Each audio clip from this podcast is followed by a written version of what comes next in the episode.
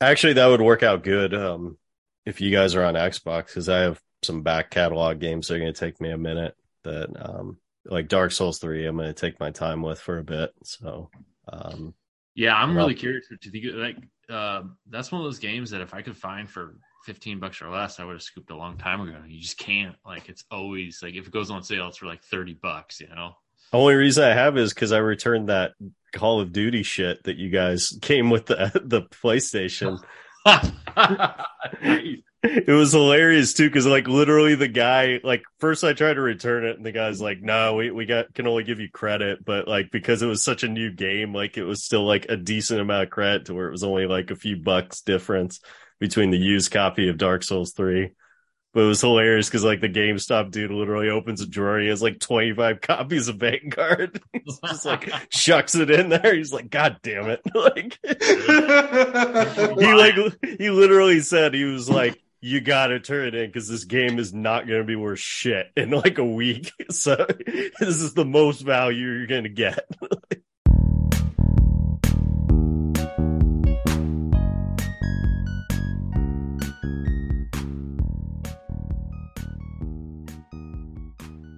Welcome, guys, gals, and all non binary pals to Couch Co op, where me, my friends Matt, Dave, and I'm Jack, um, we talk about video games, kind of like a book club, but more a hobby that, well, I still play. I don't read books. you guys still read books?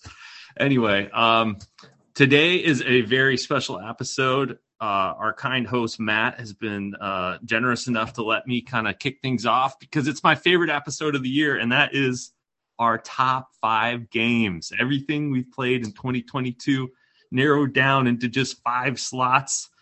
Um, well, a caveat for our audience is that we are poor broke gamers with judgmental wives or um, or well anyway the bottom line is we can't afford brand new games all the time so you're going to be seeing a lot of 2021 2020 maybe even further back I know Dave uh, might have a, a, blast from the past on his list. We'll see. Um, but the bottom line is we like an eclectic mix of video games. And if you want to hear about some really cool ones, um, we've we've made our list, and uh, I for one am excited to share it.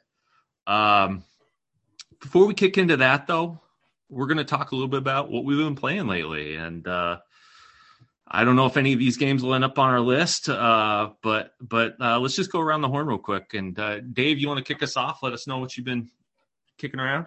Oh, uh, buddy, we've been playing some NBA 2K23. Uh, yeah, we, we have. We just uh, achieved our first, you know, obstacle, which was to beat the Atlanta Hawks with the Phoenix Suns. So um, we got our butts handed to us a few times until we figured out how to like use our characters a bit more. So you forced me to be more offensive, which actually was great with Chris Paul, and I kind of learned to play him a bit more defensively better. And you utilized the rest of the team as Devin Booker, and you you made some pretty dope plays on that game. So uh, that was great fun.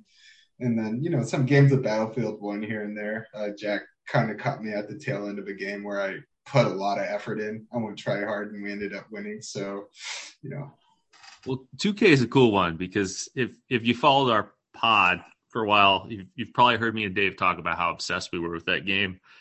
Oh, eight nine years ago, but we really haven't touched it much since then.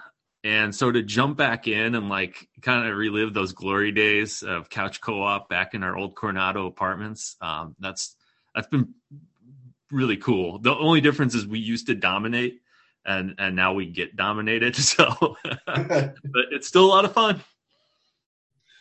Uh, yeah. So that's what I've been playing, like a little bit of new stuff mixed in, you know, with some nostalgia and some of the old classics I like and try hard modes. So, how about you, Matt? Uh, so to recover from the uh, Ragnarok uh, hangover, I, I picked up that Just Cause game and talked a bit about last time we got together. Uh, managed to beat it. Felt really good actually to pull a jack on this one and to like just blatantly disregard all of the like extra bullshit packed into there.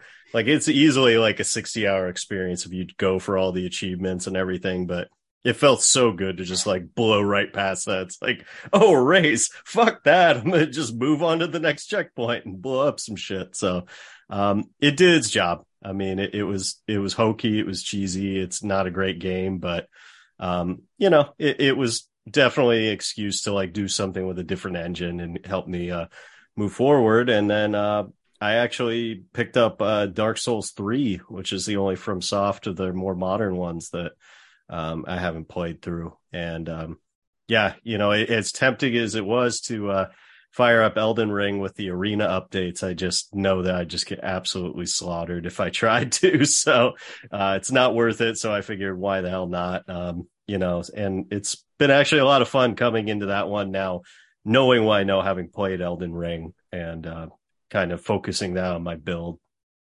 What is your build? Well, I, I'm actually probably going to restart it um, now that you bring it up, but uh, I went for like a big old brute with a giant club.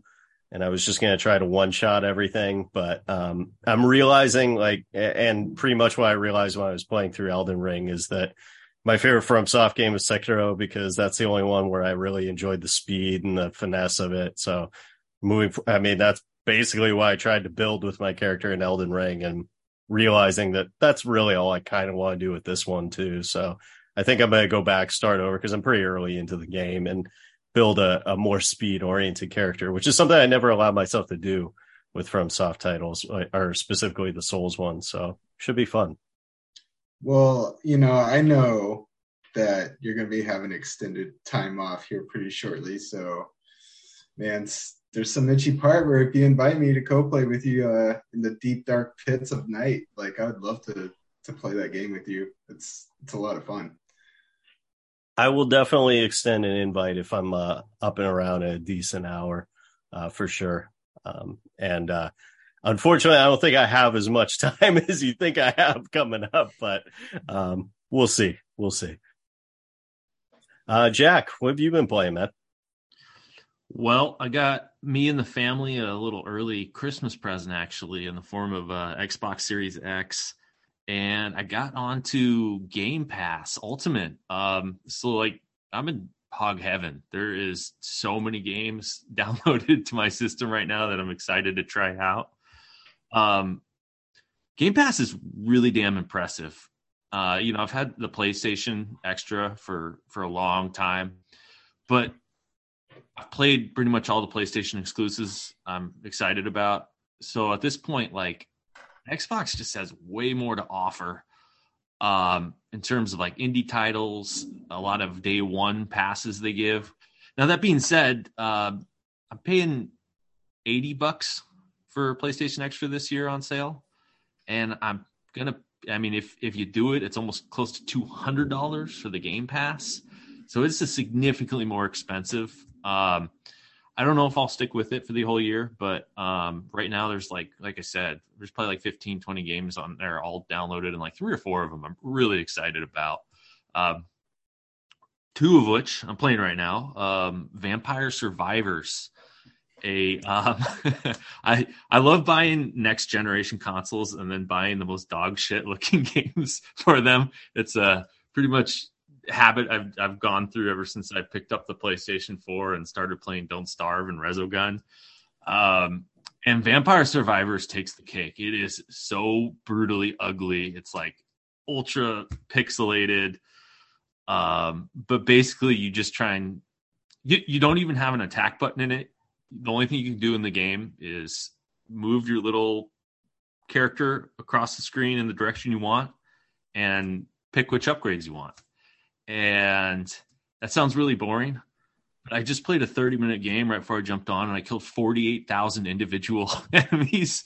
And it's really satisfying to just wail through waves of, of these guys. Um, it's got a lot of um, top best top five picks. Um, you know, I'm I'm a nerd. I like going through all like the video game websites, top fives, and and this was like a heavy hitter on a lot of them. So excited to finally check it out. The one other game I'm playing is Citizen Sleeper. Um, and this is very different than anything I'm used to playing because basically it's like a RPG, um, but very simplistic graphics it's all text based, um, but they're telling this really cool story about uh, basically you're a person who's inhabiting a robot body trying to survive on this remote space station, and you've got to manage resources.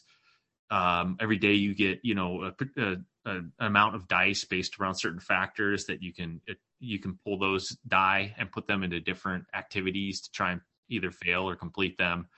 And go around the space station meeting characters and um, so far it's it's pretty interesting. Uh, the writing's really good and i'm intrigued to see where it goes. So um, man i'm like i said i'm locked and loaded for games for 2023 now all we got to do is finish talking about 2022 um, and i think that's what we're going to do next. So before we get into our top five um, a couple housekeeping notes. Um, one after we talk about our top five the three of us have all agreed that we'd like to get a little bit more in depth on the year.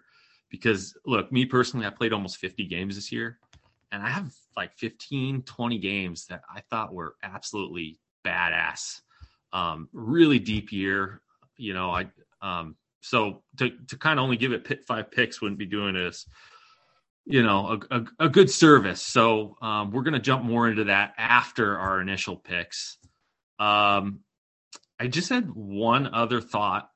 I wanted to ask you guys: Are there any games that released in 2022? Because, like I said at the top of the pod, we don't like paying full price for a lot of our games. A lot of our games haven't been released on other consoles, like the PlayStation. Dave, can you can you give me some examples of like maybe something you're that was released this year that may end up on your top five next year? Yeah, I was actually talking with Matt the other day about having to make a choice between Kung Fu and RC Pro Am when I had the Nintendo, and I ended up going with Kung Fu, and kind of in hindsight thought maybe I wanted RC Pro Am, but appreciated Kung Fu. So when I saw Sifu this year, that was kind of one of my most immediate thoughts. Is like, here's not Kung Fu 2 or like, you know, Kung Fu the modern era, but like almost like a game that the creator probably loved that game Kung Fu and was like, how can I build something, you know, that can, you know, like mirror it or parallel it. And I thought from what I saw in the gameplay, it looks absolutely cool. Um, I've just been so swamped with other stuff this year, but I would really like to check out uh, Sifu. And then a Plague Tales Requiem. Like I've just heard nothing but good stuff about it, and it kind of looks insane. Like I, am not sure what the premise is, but I'm guessing you can eventually control a horde of rats, which sounds really disgusting, cool, and power trippy at the same time. But um, yeah, no, that game looks absolutely stunning from what I've seen, and it's got a lot of praise within the industry. So I think those are two games I'd definitely like to go visit. Yeah, Plague Tale, Plague Tale Requiem was a, a game of the year contender. Um, that being said, have you played the original? And um, because this is the sequel to the uh, original Plague Tale, which I tried playing some at some point last year, and it, it didn't do anything for me. It's it's very stealth based uh, gameplay, and that's typically not my cup of tea. But uh, you can always scoop that off my hard drive if you want to um, see see where the story all started. Yeah, no, I didn't check out the first game, but you know, so someone described it going from double A to triple A, and I was like, okay, my ears perked up there. so that's that's pretty much one of the main reasons. Yeah, it does sound like this game has a lot more money behind it. Um, yeah, but you know, maybe checking out the first game would be a good idea before I play the second one. Yeah, uh, Sifu was definitely one of the ones I've been looking for, um, and I'm hoping to either get it on discount or hopefully it gets added eventually as one of those freebies we get. Um, Ghostwire uh, Tokyo was another one that intrigued me. Um, I didn't check the reviews for it. Um, I know it didn't blow up, but I just visually I thought it looked really stunning from um, what I saw in the trailers. Um, and you know, I'm a sucker for a horror game here and there. So um, that that was definitely the ones. Uh, there were a lot of disappointments for me this year, um, to be honest, in terms of titles I was excited about going in 2022 that I'm finding myself just either not jazzed about playing or or have heard they weren't great. Uh, Jack Horizon Forbidden West that that was the one based on the way you've described that game. It's exactly everything that I was fearful it would be, and I'm sure it was a great game, but I just have no desire to play through it. Um, I was well, really disappointed here about that. Horizon did not make my top twenty, uh, but I I don't know. There's a lot of a lot of gameplay elements in that in that one that I think you and Dave actually might really like um, when the price does drop significantly, I would recommend it for both of you. Yeah, I, I, mean, I'm not saying I will never play it, but I, I definitely was went from a title that I was looking forward to being released in 2022 to one that I've no desire to really pick up anytime soon. Uh, Callisto Protocol was exciting to me when I first heard about it, and I've heard nothing good about it, and no desire to really do it. And the other one that actually really bummed me out was Marvel's Midnight uh, Suns, which was Firaxis Studio who does XCOM, and it seemed like such a no brainer. Like you know, combine Marvel IP with you know the XCOM engine, you should have a pretty cool thing. But um, both my brother and various critics have just shit all over this game. So um, it's kind of a bummer because I really do appreciate that engine and and thought it could have been pretty cool to see what they could have done with all sorts of different uh, powers. But yeah, no go. I mean, Midnight Suns is sitting on an 82 on Open Critic. That's that's nothing to sneeze at. I don't know if you're interested, you might want to check it out at some point. Yeah, I, I mean, my concern with it though is that it's not it's it's not meant for me. Like it, it's meant for more of a younger generation who's kind of grown up with this whole marvel wave and it, it, it's more in line with that. Like particular i've heard there's like a dating simulator component to it and things like that. So it, it really like for me, I'm an old man who just wants to play my stupid XCOM strategy games, and I don't need all this added like superhero bullshit. So um, that, that is our generation. I mean, San Andreas brought that into the video game culture back when all these uh, youngins were were still were still swaddling diapers. I mean, come on. I don't necessarily know you can call it a dating simulator when it consists of you either going to a fast food restaurant or pulling up to a woman and honking at her. So it's about as romantic as most of the dates I've been on. All right, Jack. What about you? 2022 games you left behind or coming back? Yeah, to- I, I, there's a bunch actually. I won't get too down the list, but um, a game that's on PC currently, so I don't really have an option to play it. But Curse of the Golden Idol is a um, is a mystery slash puzzle game that's been likened to Return of the Obra Dinn, um, and I loved Return to the Obra Dinn. I like puzzle games a lot, so I'm pretty excited to check this one out. Um, now that I got Game Pass, I've got access to um, Grounded, uh, which is a multiplayer survival game that Dave uh, has been telling me he's going to jump on with me eventually. Um, so once once we both have some time, I'm really looking forward to that. Yeah, I was gonna say, I was like, what should I buy? you like, I don't know, sometime in the future, try to act like I'm weighing your ass down. You go and get it behind my back, and then it's like, Plum's taking too long.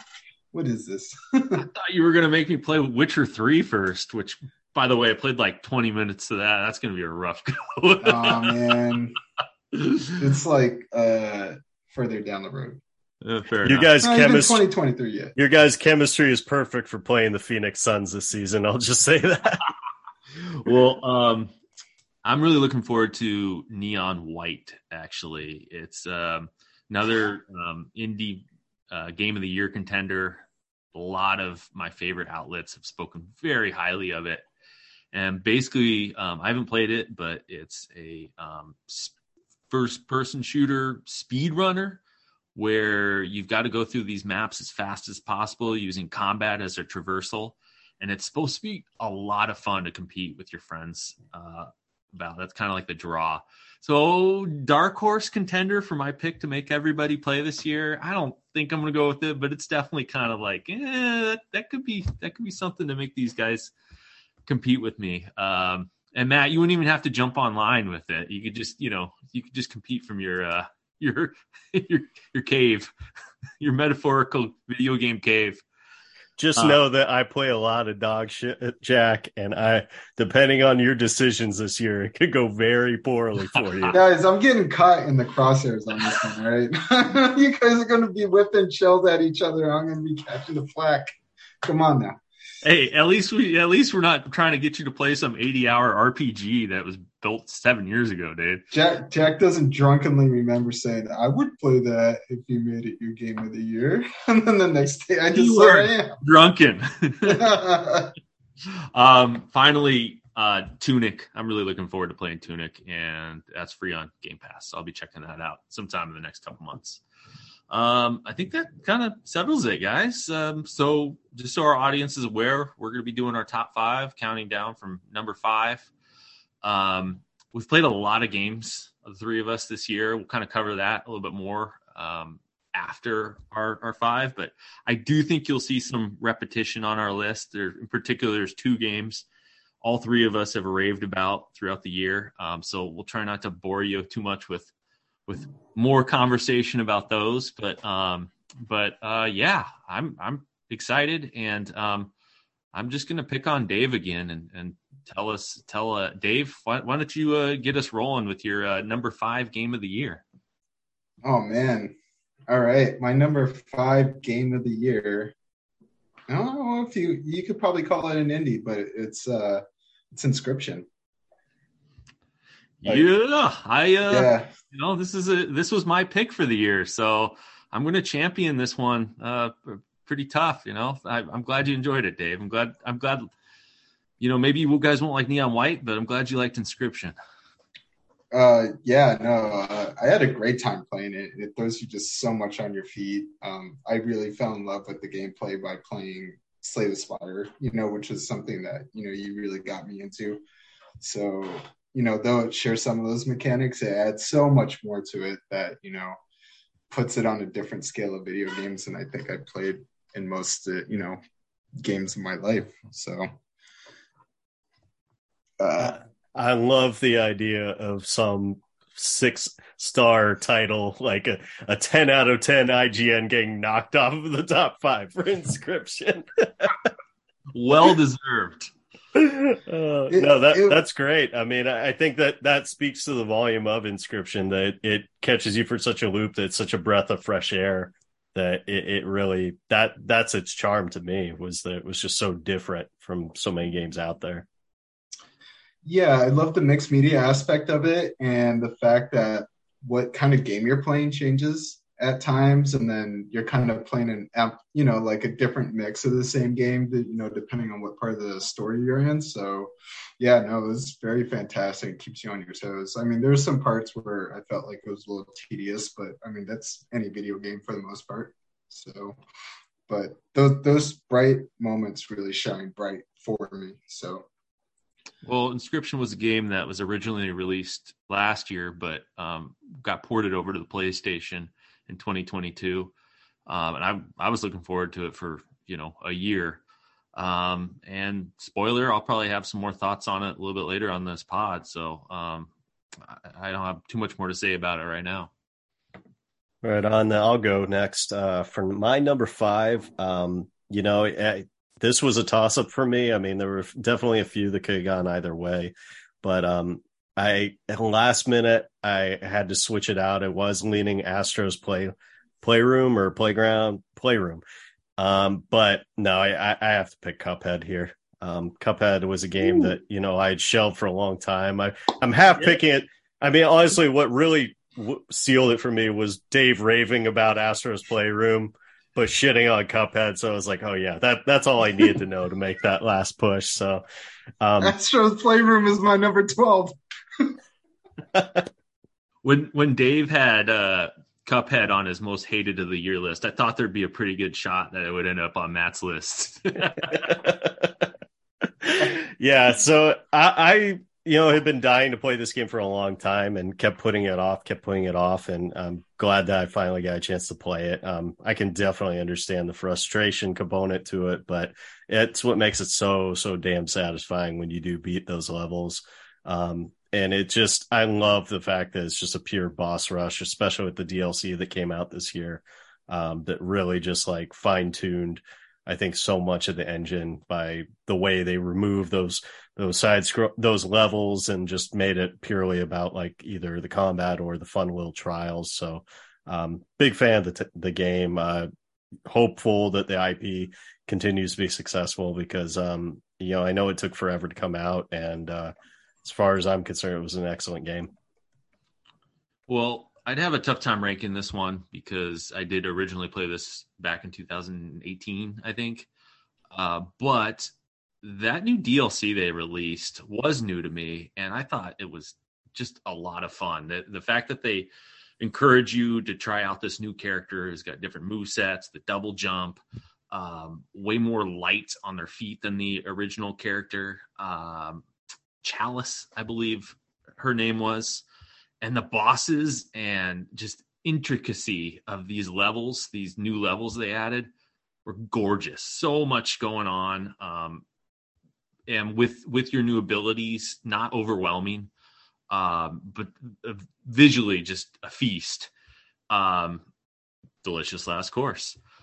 But um, yeah, I'm I'm really that's cool that ended up on your on your five. I mean, Matt, it's no it's no secret that we love boss rushes on this on this podcast. We're we're uh we're all a fan of those. No, you're not. You need to play Monster Hunter World before you can say that. oh, you're oh well, uh, good boss rush battle games. I mean, sorry, excuse me. so, uh, yeah. Anyway, Cuphead. Uh, uh, just, I mean, it's an independent game, but it's just wrapped in this beautiful, just you know, uh, aesthetic. You know that that 1920s uh, style with great music and crisp, crisp mechanics. Um, good pick, Matt. I was going to say too. One last thing on that was it set me down a brilliant Reddit rabbit hole of uh, the game journalist that played it when it came out as a demo for 26 minutes and couldn't get through the tutorial stage. and then uh, from there, I found out that this same game journalist is the one that shit on Mass Effect when it came out. But then they found out he revealed midway through his review that he never allocated any stats into his character because he didn't realize it was an RPG. so he was complaining about how difficult it was. It was just this amazing like cascade of just like discovering how shitty of a shitty of a gamer this guy was. And so bonus points for Cuphead for me at my number five there it it's such a beautiful game, but you know, for someone on the side that didn't enjoy the experience, I it was just I mean, I there's a reason I don't play bullet hells, you know, and that's not quite a bullet hell, but it's along that same vein. And it was just like so frustrating to a point, you know, I got probably like halfway through it before, you know, the really hard stuff, well, for me started like shutting me down. But um the the music the character designs, uh, the way they present the game is just fantastic. You know, I just the core mechanic of gameplay is not something I'd enjoy. Well, I was going to say coming to off of getting a chance to play Returnal this year, um, and that being like obviously it's got 3D perspective, it's on the PlayStation 5, so it's got all that going for it, but it, it just all the elements that annoyed me about that game were not present in Cuphead. And so that it just like was so much more. It was like th- this would be such a more enjoyable experience if it just had the speed and the precision and, and everything that comes with that side scrolling nature of that boss rush. So I, I really enjoyed everything Cuphead offered and was thrilled uh, to get a chance to play it this year. Well, you mentioned Whoa. Astros. Oh, sorry. Go ahead, Dave. No, no, go for it. No, I was going to jump off ship, but move on. But no, no, sounds like jump, baby, jump. well, Matt, you mentioned Astro's Playroom was your close to your number five this year. Um, it was my number five last year, but last year was kind of soft. And one of the reasons I was really excited about the top five this year is because it, it, it's far from this year. All five of my games are freaking stellar. Um, and my number five is Psychonauts 2. Um, this is a game that initially intrigued me because the core gameplay loop is basically you're opening up little doorways into people's minds, jumping in, and then you go kind of inhabit the worlds that they're living in. And um, just the potential for all the different creative world designs was like, wow, this this is going to be really slick and and fun, and it is. But what surprised me about the game is that the thing that really stands out in this game isn't isn't those worlds. It's fantastic writing. And what I mean by that is whether it's dialogue, whether it's these characters that are incredibly nuanced. I mean, this is a game about mental illness. Um, yes, it's it's a game about you know in in parentheses good guys fighting bad guys, but nothing's that simple. It's never one dimensional. Everybody has their motives, their weaknesses, and a big part of that is you know you jump into these people's minds and you see what makes them tick, and it's I don't know. I was just so impressed by how nuanced the writing was and how could jump from being funny to serious, like in the same conversation, like in the same sentence. You could laugh and be like, "Oh, that kind of hits a little close to home," you know. Um, it's dealing with serious issues, you know, mental health, but it never feels bloated or like grim. So it's pretty damn impressive that they pulled this off. And um, I mean, as far as gameplay, there is there's pretty much like a section in the middle that's damn impressive. Basically, you're trying to unlock some of this character's mind, and you go from a world where you have to control a bowling ball to tra- traverse the city, and then you're going into like this psychedelic like Woodstock on the next one. And then you go on a game show host where you're competing in a in a food competition so it's just all these wild ideas that are getting thrown at you. Um, wonderfully executed. A uh, little bit turned off by the visual style of this game. Took me a little bit to get into. Not all the levels hit, but overall, just a um, if you're if you're a gamer, if you like to try different things, I just think this has so many original ideas and um, maybe the best writing all year in a game in a year that I played some really damn good uh, narratives what initially inspired you to play this game? Because I recall the first game coming out a long time ago, and I just because you said like the art style wasn't really something that grabs your eye, like it was a game I never played, so you know there wasn't really much interest when the second one came out. Yeah, well, I mentioned the the core gameplay loop of like jumping into these mines and seeing these worlds was really kind of like what about the game, but it ended up on like a lot of best of the year lists um, and I always kind of, you know, I'm a sucker for critics. I'm, I'm a, you know me as while Matt, you know, is the dung eater and just finds his, his little gems that are sparkled in between the, uh, in between the piles. Uh, I let, I let others do the dirty work for me. So, um, that's kind of how I, I ended up finding out about this game. I still have not played the original. I don't think I will, you know, um, 20 years is a long time, uh, for, for keeping a video game fresh and current and I thought they did a really good job kind of describing the backstory in this game. Um, so I kind of I feel like I know what happened and um, got to see where the story went. And yeah, overall, I just play it. I've heard nothing but good things. I, it's probably not a title that I will play, but uh, I'm glad you enjoyed it enough that it made your top five because uh, yeah, I know you've played some bangers this year. So right on. Plum, you want to take it down to number four? All right. My number four is a game of the year contender for 2022, and it's God of War Ragnarok. Um, I, I know this is probably going to be higher on your guys' list, so uh, there's there's some you know games above it, but this game, you know, there's a reason why it was in my top five. And but I just think there was just a little tad too much of the puzzle. The puzzle solving stuff got a little too tedious. And Jack has heard me on the mic with, you know, like these puzzles don't really feel all that fulfilling. You know, they're just kind of almost seem like they get in the way and slow the pace down. But um, yeah, no, it, it's a very fantastic game. And had some of the games I didn't play this year, maybe played them in the year that they came out, like, and I just kind of mostly played 2022 games, this would probably be up much higher.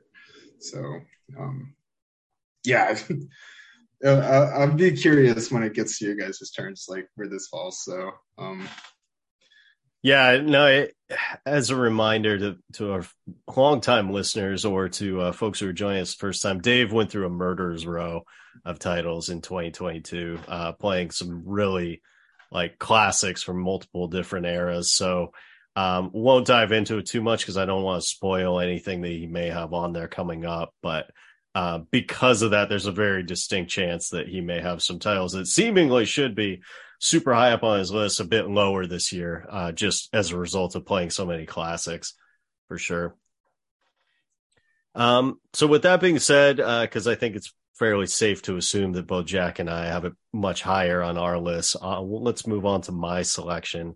Um, you know, I'm gonna go with Resident Evil Village here. Um, I'll say that with the caveat that I probably think Biohazard in a lot of ways was because I played both this year. I think Biohazard in a lot of ways is a superior horror title. Um, but I just had so much damn fun with Bio with Village and quite frankly, it resurrected my interest in the Resident Evil franchise, which is something I couldn't say after playing through six and pretty much having like cast it aside and forgot all about it really as being relevant to me. Um, but those two titles really just drew me back in. Like I said, I thought Biohazard offered a lot. It's just a bit dated and the emphasis wasn't as much as in the gameplay, but everything Village did was kind of improve it and make it just fun and accessible and you know it's it's was just a blast so it's it's dark but hokey enough that you know you feel engaged throughout you know it has a few jump scares here and there to keep you you know kind of on the edge of your seat but at the same time like you also have some moments where you get to feel real op uh, particularly when you're riding around the tank towards the end of the game so um but yeah it, i just really enjoyed it through and through it was it was a breeze like i it was probably a 20 hour experience that felt like it was over in just a couple of days. So, uh, yeah, kudos to Resident Evil Village.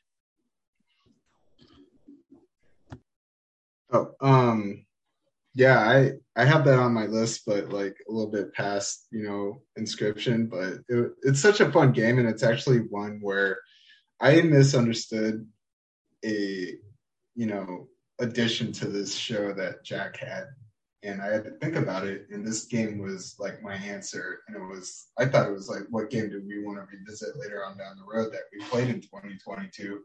And, you know, my first thought was Resident Evil Village because I do want to platinum this game because, um, one, it can get pretty easy to be OP in the game. So I kind of want to go through a, you know, power trip. like it'll be fun to smash like a hot knife through butter. But like this game had just a lot of really cool moments, you know, and just a general like first level you know keeps you on your your toes and stuff as far as your nerves go. And then you know as you progress through the game it kind of changes its pace and its tone but still nevertheless has a lot of great moments in it. So this almost made my top five. I'll just say that. So. Yeah, I, have very similar thoughts to Matt on this one because I, like him, played Biohazard earlier in the year, and um, I like him. Think Biohazard probably a superior game in a lot of ways, but Village, yeah, just just barely edged it for me. And um, these games are both really, really damn good. Um, I have them sitting at number seven and number eight, respectively, on my uh, best of the year. So, look, last year, either one of these games would have been a, in my number five spot, um, taking Astro's Playroom.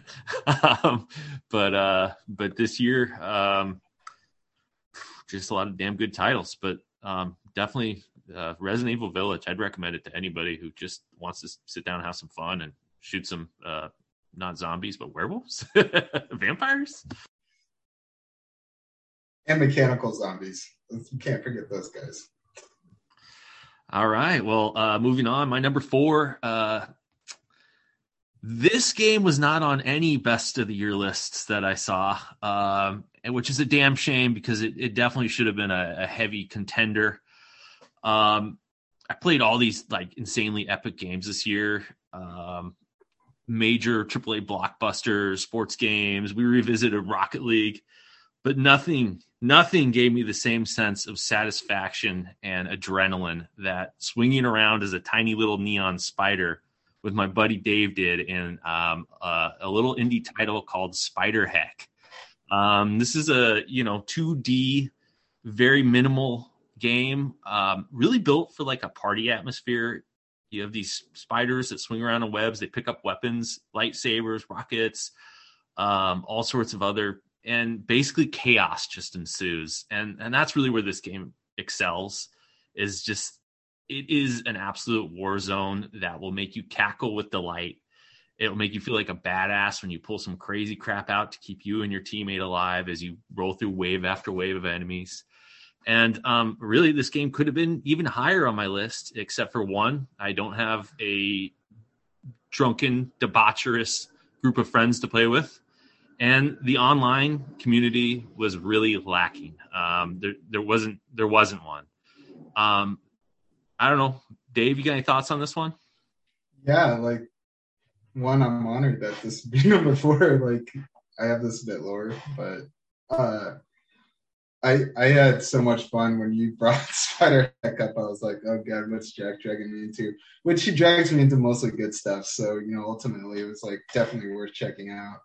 And man, was this a blast! Like had such a good time. I love the fact that they've got this weird wide range of weapons. And I'm pretty sure some of this has got to be based off of some other like fiction. So it's like some of it is fan service, but you got a staff that shoots this like homing ball that bounces off stuff, and yet you got a lightsaber, and then you got this gun that goes through all the different platforms, you know, including your allies. So you know, it's definitely a game of chaos, like Jack says, and it feels so good to be that player that like pulls the team out of the hot water, you know, because you accidentally like swung your lightsaber as your partner spawned, or like hit a grenade as he was spawning and like knocks him off the ledge. But uh, this game is definitely much more fun in a group scenario. Um, it's kind of lower because like I just didn't, I played with Jack on it a lot, you know, but you know, Jack would tell me how he'd be playing with his girls and like the excitement he got out of that and seeing them progress. So, um, you know, I think that's something that's super cool about the game too, is that like, you know, two kids can pick it up with their dad and have a really good time at it. So um, we got to wave 51. I think, no, wait, 53?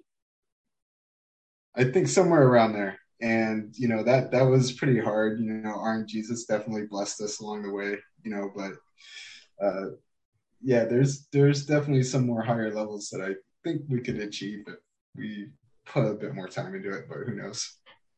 Yeah, I didn't expect this to be on your list by any means, Dave, um, because, like you said, I had the added, um, it, you know, the pinnacle of the excitement was when me and you, you know, relived our glory days. But um, the fact that my four-year-old could jump on this, um, you know, it's it's the classic, easy to pick up, hard to master game. Um, and seeing her swing around on her cute little webs was so cute.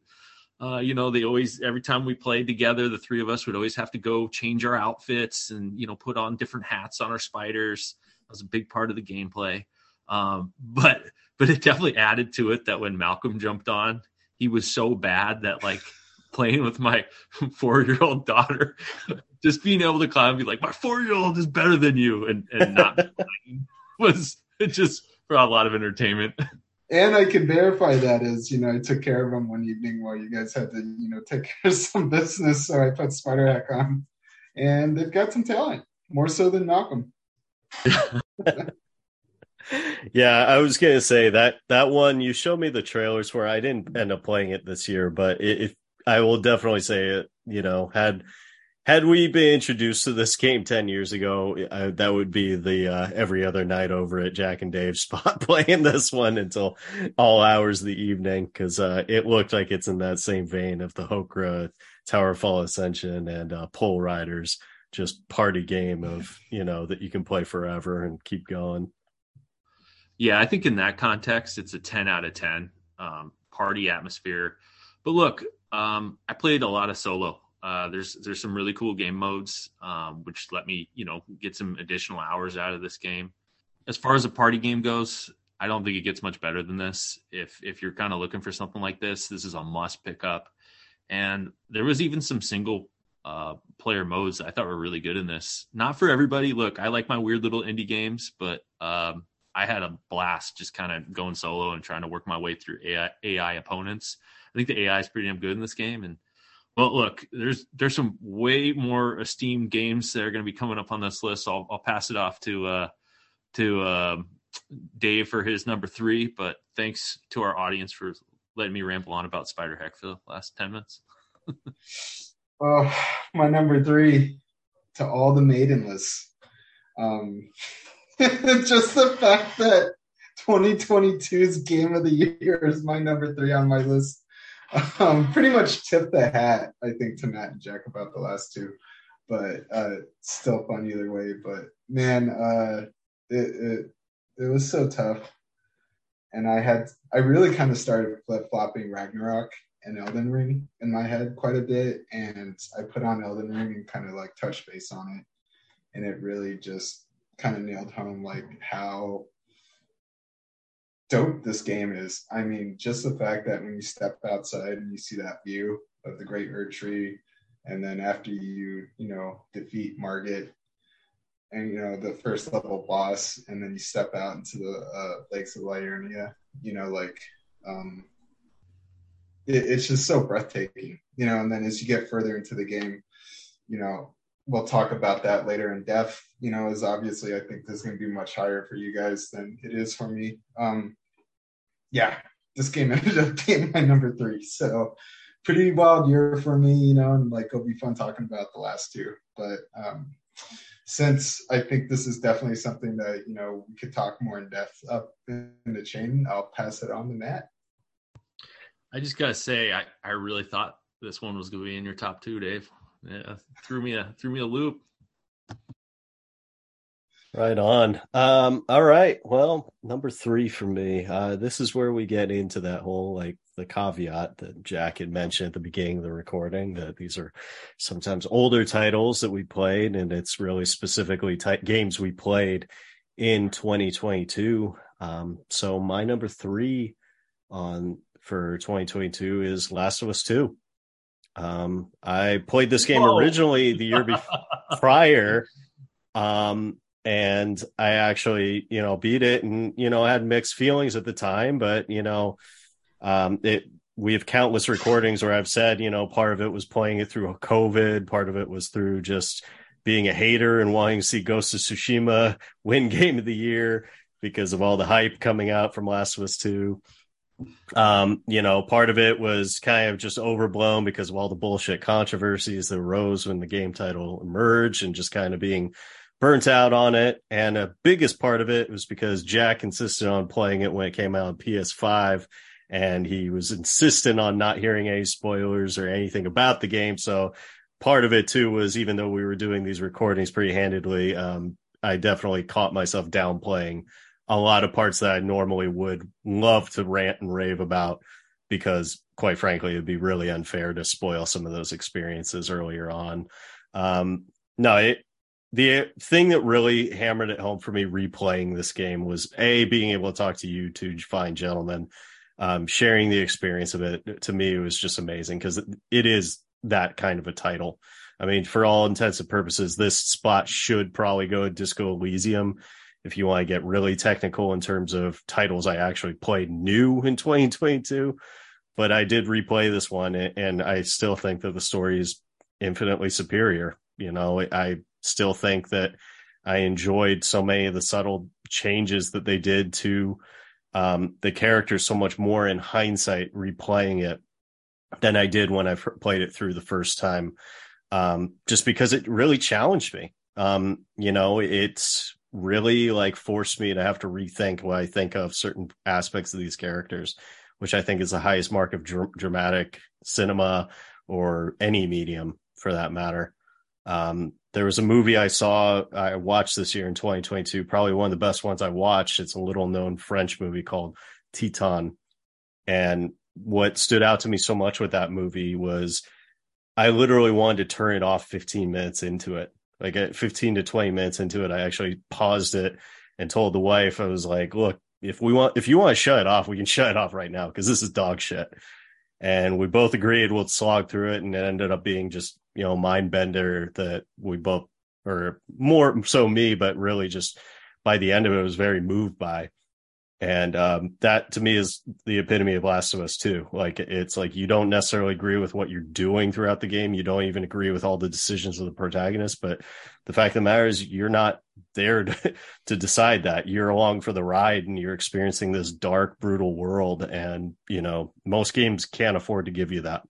And we'll talk more at length, I'm sure, the few titles coming up with certain plot points and challenges they make. But um, I, I owe this title more than you know, a number three in a lot of ways, but it needs to be acknowledged on one of my lists for the year end specials, just as how highly I hold this one uh, in my pantheon of games. Yeah, I've got I've got some more to say about it later on. This is this is retcon Matt attacking again. Guy always shuffling his uh his game of the year. Um, Matt, I, I'm just really happy that this kind of um, flip for you because I know you did appreciate it the first time you played, but um, kind of jumping back in, and, and it's definitely a game that has a lot more to offer if you can talk to people about it, like you said.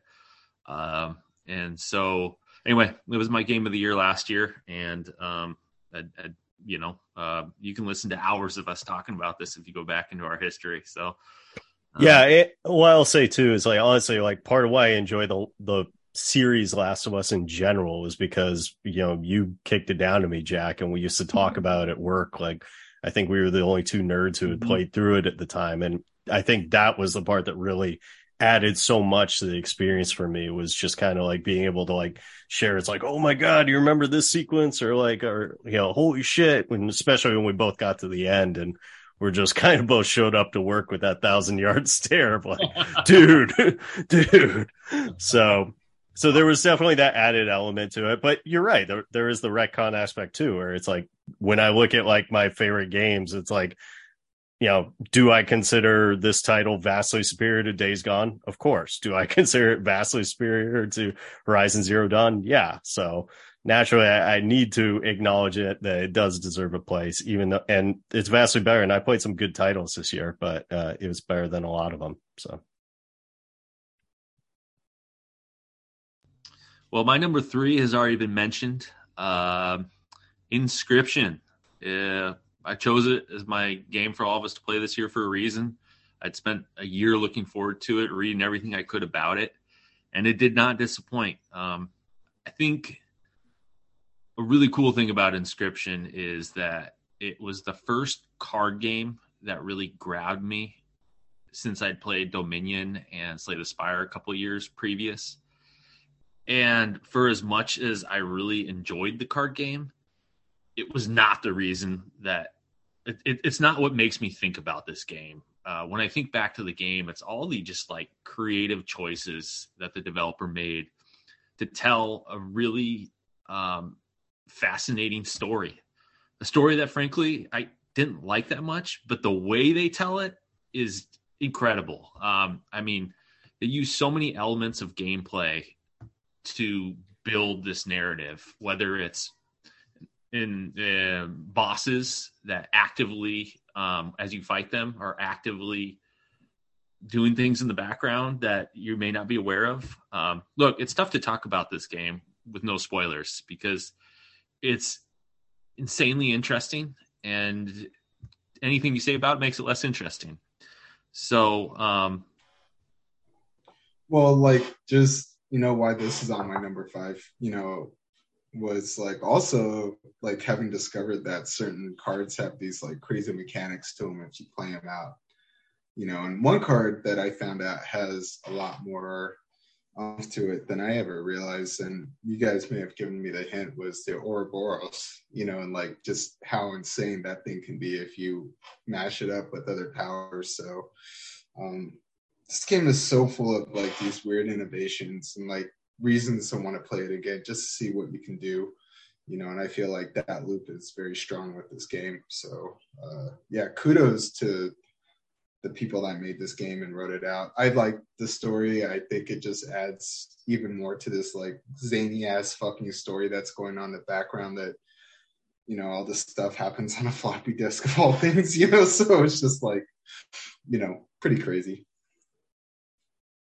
yeah, one of the most mind bending moments of the year came in this one. um, and everything in between was just every time I every time I sat down and played over and over again, I was doing things I'd never done before in any other video game, and um, the fact that they built just all these really cool ideas stacked upon a core gameplay loop, uh, this card game Inscryption, made it for one of the best experiences of my year. And um, yeah, I'm very excited to see what uh, they put out next.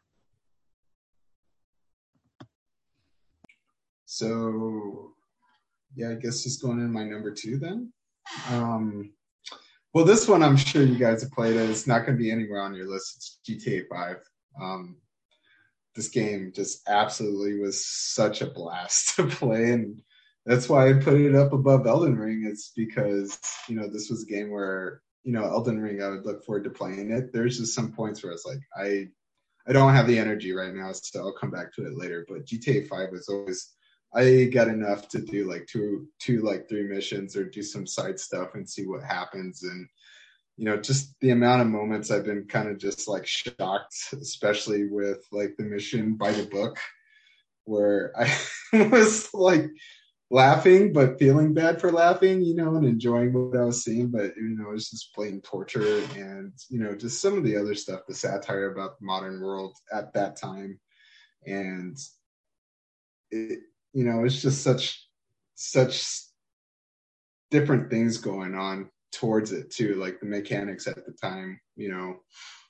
Even though i can appreciate them now. Back then they must have been somewhat mind-blowing you know it's like how how is los santos this huge thing all moving around when i'm in this tiny little part you know? And that was something that amazed me is that they were able to get this huge city to actually function for the most part. So you know, I would just be driving around and you'd see cop car chasing another car, and then I would just follow the cop car to see what happens, you know. And the guy like ran into a tree and he got out, got in a firefight, shot a cop, but then the other cop shot him, you know. And it was just kind of like that's dope, you know. Like I got to sell that because you know I attached myself to this event, so just totally set mine aside.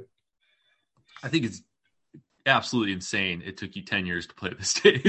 like, yeah, this game came out in 2013. Talk over and over about all these Rockstar games, and somehow it took you 10 years to play what is like maybe the most best selling game ever. Uh, not sure if it actually has that title or not, but it's definitely in the top five. You're talking about a guy who platinum Red Dead Redemption 2. Like you would assume if anything is going to to compel you to dive into arguably one of the greatest video games ever crafted, immediately after it would be somebody who's willing to platinum Red Dead Redemption 2. And yet, for whatever reason, it was on the barn burner. I, I guess it was all those monster hunts he had in between. I'm, I'm actually glad I played it on PS5. You know, I did play a little bit of it on the PS4 and on my PC, but I didn't get through the game. I mostly played some online stuff, and it was just so slow, you know, at the time, you know. And with the PS5 being able to push the engine, you know, no matter how fast I went, I rarely hit any frame drops. So I'm actually pretty glad I played it so late. It's still a very relevant game, but with the modern technology, it's just that much more smoother. So this was a title that I played because Jack kicked it down to me on his PS3. So Damn, that is funny. And you know what's interesting is I think Dave appreciated it more 10 years after it came out than I did when it did, you know. And and I'd look very highly upon that game, but um San Andreas is always kind of the jewel in the Grand Theft Auto for me. Everybody's kind of got their own one. Matt, I think you're a Vice City fanatic. I'm a Vice City guy, but what I will say is talking to Dave, like it was, I was amazed at how much of it I remember still in hmm. terms mm. of missions and gameplay. Like there was a lot of parts of it that I, I assume 15 years after the fact that I would have just completely gone from my memory, but no, I like it all came flooding back. So it, it clearly left an impression, uh, my playthrough of it. Dave, it, would this be like your pinnacle single player GTA experience? Uh, considering I played one, two, and then I played Grand Theft Grand Theft Auto three, uh, yeah, this would definitely be the pinnacle of my. Um, would I say it's better than Red Dead Redemption two? Like, um, that's kind of tough. Like I feel like they're pretty close to one upping each other in a lot, a lot of ways. Like GTA Five has a density that Red Dead doesn't have, but I also re, you know, I really respect Red Dead because it's like so wide open and stuff, as opposed to like so enclosed and claustrophobic and crazy. But that's also another impressive part about GTA Five. So in my head, I'm not sure where to put those two if they can one up each other, but um, I mean, same studio, but very different. Um, I mean, honestly, the, the, things that they really do share, like the worst parts of, of what Rockstar does, like the combat, the lock on aiming. Um, so all the best things, their story, their character development, um, the pacing is completely different from one another. So I don't know if you really need to compare those two. I was just curious about GTA in general, um, but well, that's pretty cool. I noticed like the side quests, you know, those are all like weird stories and like weird characters. They really drag those over. Like, I mean, the lattice for Red Dead Redemption 2 is built into GTA 5 in the sense that like they definitely springboarded off of it. Um, that's just what I saw. But yeah, uh, number two game of the year was GTA 5 from 2013. Well, this this is a drum roll moment for me because I've been very curious uh, what's gonna what's gonna be Matt's numero uno, and I'm about to find out. So uh, I've got my I've got my my guess, but um, Matt, why don't you uh, why don't you kill this suspense and let me know where your head's at. Yeah, I, I, mean it's fairly obvious that you and I probably share the the next two selections. It's just a matter of which order they're in. Yeah. Um, so uh, the big reveal for me at number two, uh, this is God of War Ragnarok for me. Um, you know, excellent title, fun throughout. We just wrapped up, you know, multi-part recording about where for the most part I had nothing but good things to say. Um, you know, it, it's a fantastic title through and through, but and it takes a little risk, but I also felt like at times it played it a bit safe, and that's kind of why it got slotted to the number two for me. by that I mean like while it did gamble with a few major changes at the very end of the game, there's also I was slightly disappointing. This is this is me being an overly you know grumpy gamer, but um, I thought there was a bit more potential that they could have done rather than sticking to the same engine throughout for the most part, uh, particularly with the whole Ragnarok setting, uh, laying potential to completely like redo some of the maps and all that. But again, that's not something I'm gonna hold against the game. They made creative decisions that you know everyone raved about, and it's a 10 out of 10 title for me. But uh, yeah, number two for best game I played this year. I don't have much complaints about God of War Ragnarok. I thought it was incredible. Um, I think the highest praise I can give it is to say that for about 12 hours, I had an argument in my head whether or not it was better than Elden Ring. Um, but after 12 hours, uh, it became pretty clear to me, like once the, uh, once the, uh, post game, you know, like euphoria washed off that um, there could only be one, and God of War Ragnarok is my number two as well. Um, I don't know. I mean, we talked about this. I don't know if we need to talk about it more because we talked about it for two and a half hours last week. Um, but Dave, Matt, you guys, any, any more, uh, anything more you want to say about this one?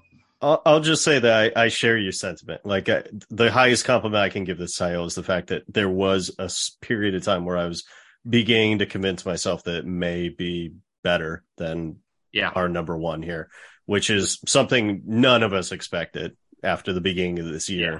So, um, you well, know, that that's huge. Ragnarok, um, I mean, if it had been my number one any other year, you know, I would not have been embarrassed to put it there. And um, I think, like you were saying, if if it were to have had a shot of claiming number one, is if they had somehow managed to do everything they did in a game that was 15 hours shorter, um, I don't know if that's possible, but if they had, that probably might have been able to propel it. Um, as it was, I mean, it'll just have to stand as like one of the best, best narrative action games I've ever played. Um, so you know, high praise.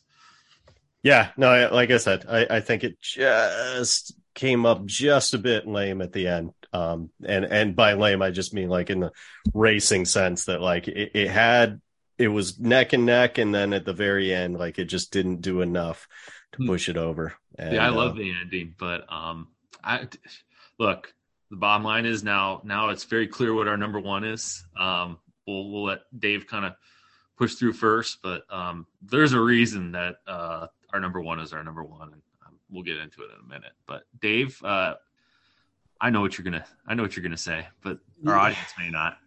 Yeah, it's The Last of Us too. I mean, it's it's gonna take a top one position two years in a row on the show. Like, uh, the all right. So here's the thing. Like, I don't want to. Like what Matt said was very relevant for him, but for me, this is like a first time playing it through, and he brings up some really good points about some stuff. But man, I played the first one, and the first one was a remake of the PS3 version on PS4 and it was a fantastic game but like the sneaky stuff isn't exactly my favorite kind of stuff. So it was something where when last of 2 came out i believe i played it on easy. I'm not sure. I might have played it on normal but i really got into the combat and that really i felt like it was a lot more fluid you know and you know i felt like it was a bit easier for me to like kind of go rambo on what i was going after.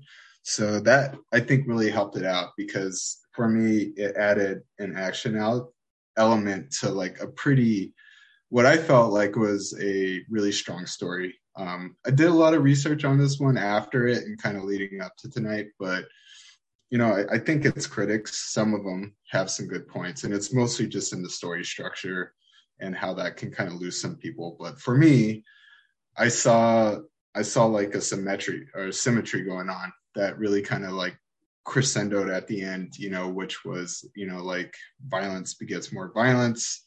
And there's only a, you know, there's a few ways to break the cycle, but you, you know, letting go and forgiving is like one of them. And so this game really hit me emotionally. Like, uh, like I was like ugly crying at some points in this game, you know, and that's for me, like, you know, I've cried during some movies and some books, but for all the content I've absorbed, like that's a small percentage of a, you know, that's a rare instance for me. You know, for a video game to kind of touch me at that point, like I felt like had to give it so much more respect because when my whole life, most video games have been like shoot something, collect points, get to the end, you know, and lately they've been adding so much more artwork to it and art in the sense of like where your settings are and like the storytelling aspect of it is so much more stronger. And the fact that you can get actors in a mocap suit to really portray emotion on the way that they do you know really made this game stand out to me. So uh, this is my number one. Uh, had i played it last year it would have been my number one you know like and i know but everyone knows what Elden Ring's gonna be for you guys now because that's just about the last choice. But you know, like it's just been an insane year of games for me, you know, and like having done my top 15, there's games that, you know, some people would say that should be your number three or whatnot, but you know, it's just been pretty nuts. And having played Last of Us 2 at the very beginning of the year and stuff was a pretty cool experience. Well, there was a moment in uh, Ragnarok. Pretty. I, I don't want to discuss what it was because that's spoiler, pretty heavy spoiler territory. But it really kind of like hit me, and I was talking to you about it, Dave, and I was like, "Oh my god, I can't believe this happened!" Like, oh, it's so emotional. And you, you just got, yeah, but it doesn't hit like Last of Us Two does. And um, dude, playing Last of Us 2, like I would wake up every day just like miserable thinking about what I had experienced the night before. But it does. It it hits. Um and all the characters, whether or not they live to tell the tale, um, are just incredible. And like I, I don't think we need to go too much into this. We spent hours on previous pods, but um this is still my favorite um action narrative game over Ragnarok, um, over a, a, few others that really stand up high. Um, as miserable as I was when I played it, I just I don't know. It it, it just holds like this resonance that um, few other experiences do. Yeah, no, I, that's what I was going to say. Like, there was even a brief period of time where I was considering putting it above Ragnarok for me, just because some of the story decisions in Ragnarok I felt like didn't take nearly the risks that you experience in Last of Us 2 and thus and just the impacts because they are so extreme at times. Um, and even the components of the game that I remember not enjoying a lot, particularly like the walking simulator portions and all that. It just, it's so effective though, because it, it's, it, like you had said, Dave, like it's so artistic in those moments that those scenes get entrenched in your mind. And so you remember it visually. So that's why replaying it for me was such a awesome experience to like just it be like, you know, even though it's a long game, be like, yeah, I remember practically every second of this experience because it's so varied, it's so different, and it's so gorgeous at every turn. So, yeah, fantastic title, and I totally get why you have it as your number one, Dave.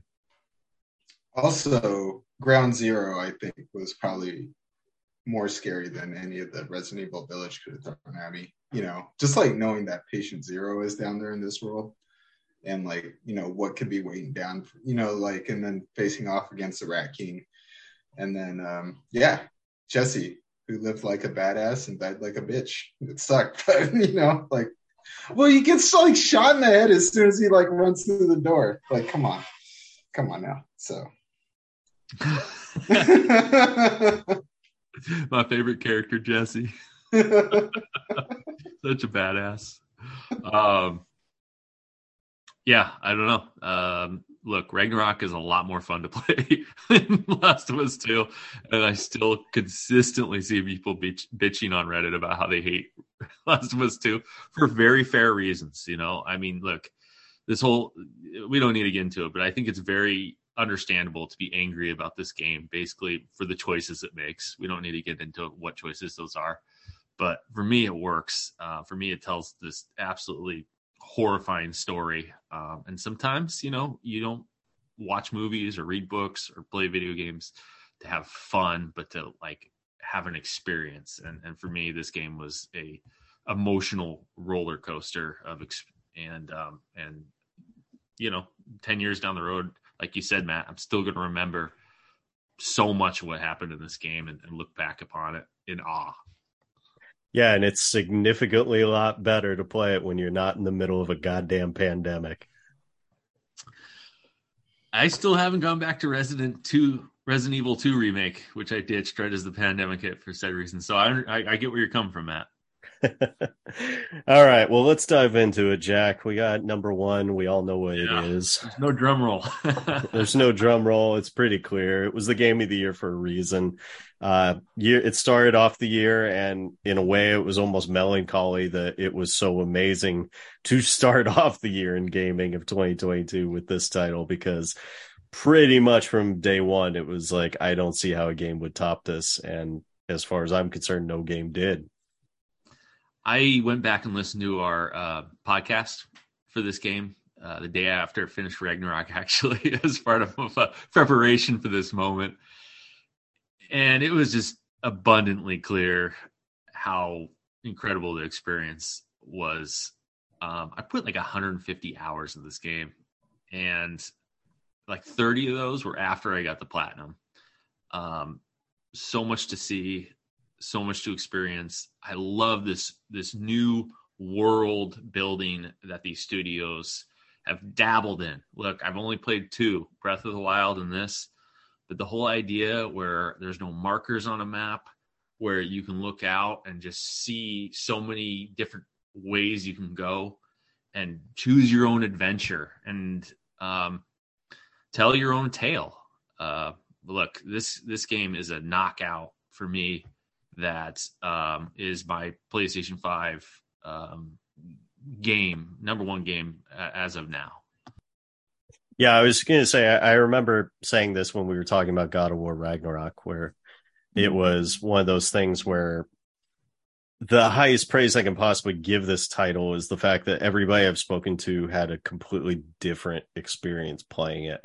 Everyone built a different character. Everybody did things in different orders. Everybody prioritized different things. You know, the fact that I can talk to some people and they like their whole time is just making like joke characters where they use the stupidest weapon. They just go around trying to like kill random things, like make the game overly complicated for for that reason. The fact that Dave can spend, you know, hours just hanging out helping people get through the Radahn boss battle, which is such an epic spectacle. And he gets to experience it with all these internet strangers just over and over again. And probably, quite frankly, for some of the noobs, like is probably just like the best moment of their day is summoning in this OP wizard who's just going to one shot this giant big bad for him.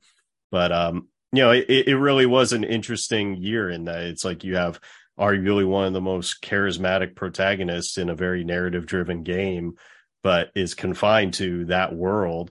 And then you have this other one that's a completely open world and you can literally do whatever you want in it. And there's lore, but the lore only matters if you give a shit.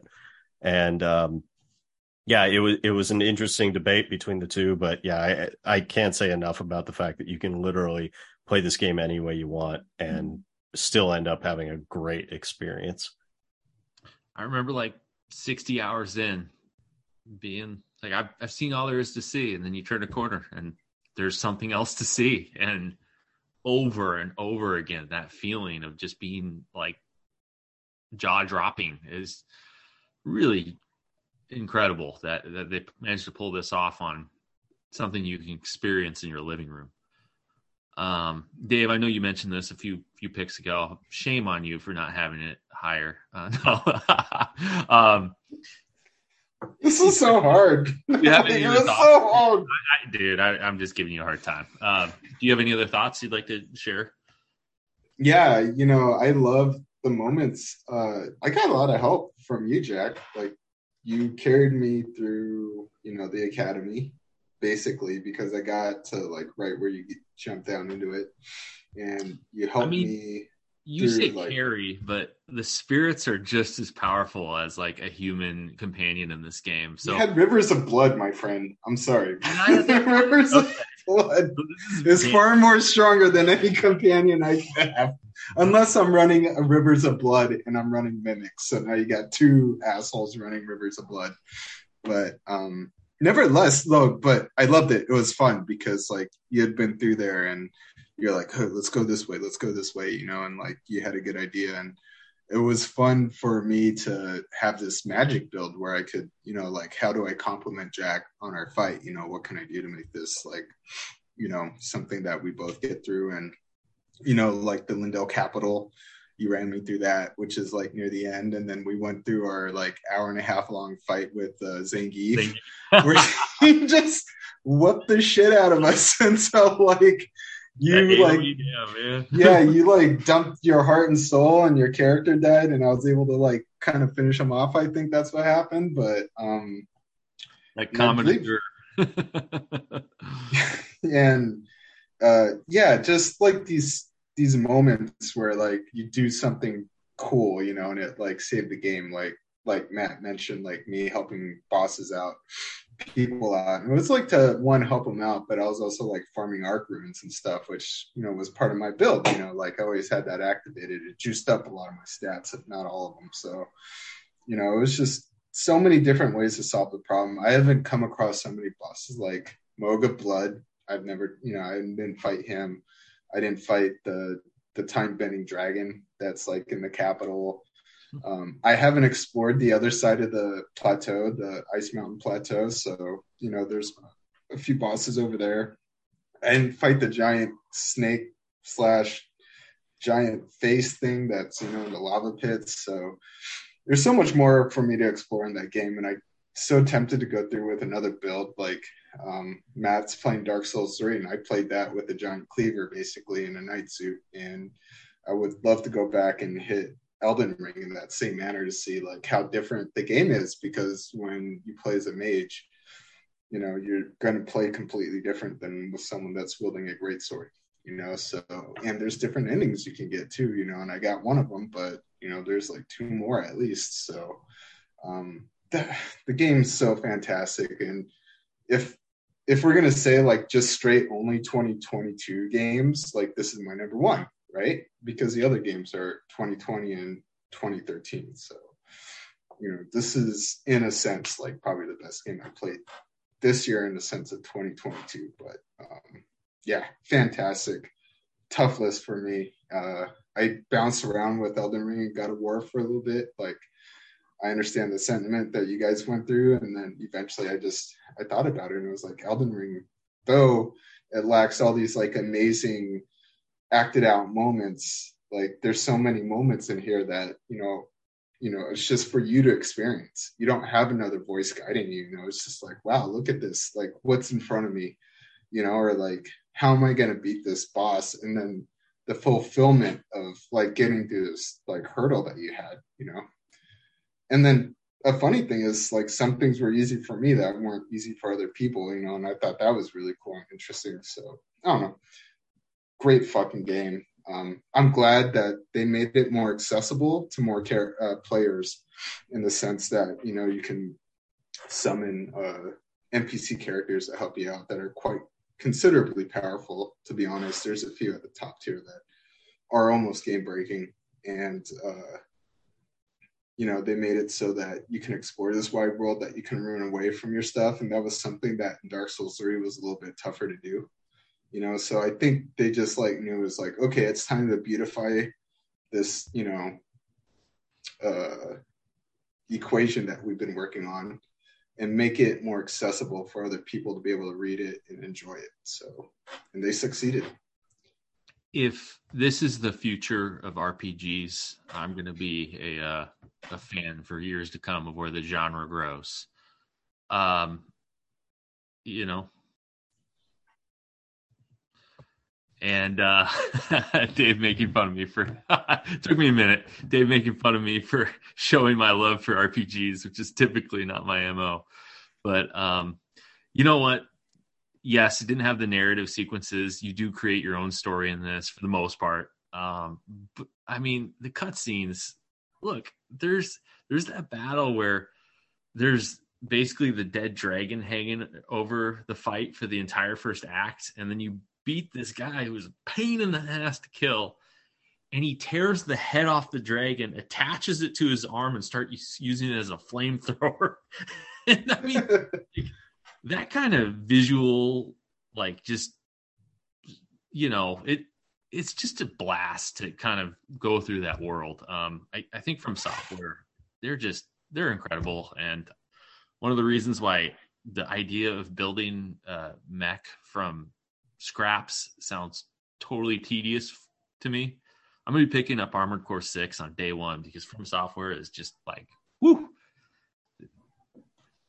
Uh, yeah, like I, I have some stuff noted, like you know the whole Ranni quest line takes you like what Siofra River, where you go down that long, long elevator that's like dark except for this like magical floor that you're standing on, and then you start catching wisp of like this starry night sky and you're like what's this? And then it just like ends up opening up into this like spectacle of an area. And then you find out there's other areas like this you know like knock around the city and then Nokstella and yeah the game just goes all over the place. You go from lava pits to these like mystical areas where it seems like the stars are like right there for you to touch and there's these nebulas with like palaces in it and all this kind of stuff. So yeah they they just really blew the gates open on their imaginations on this one.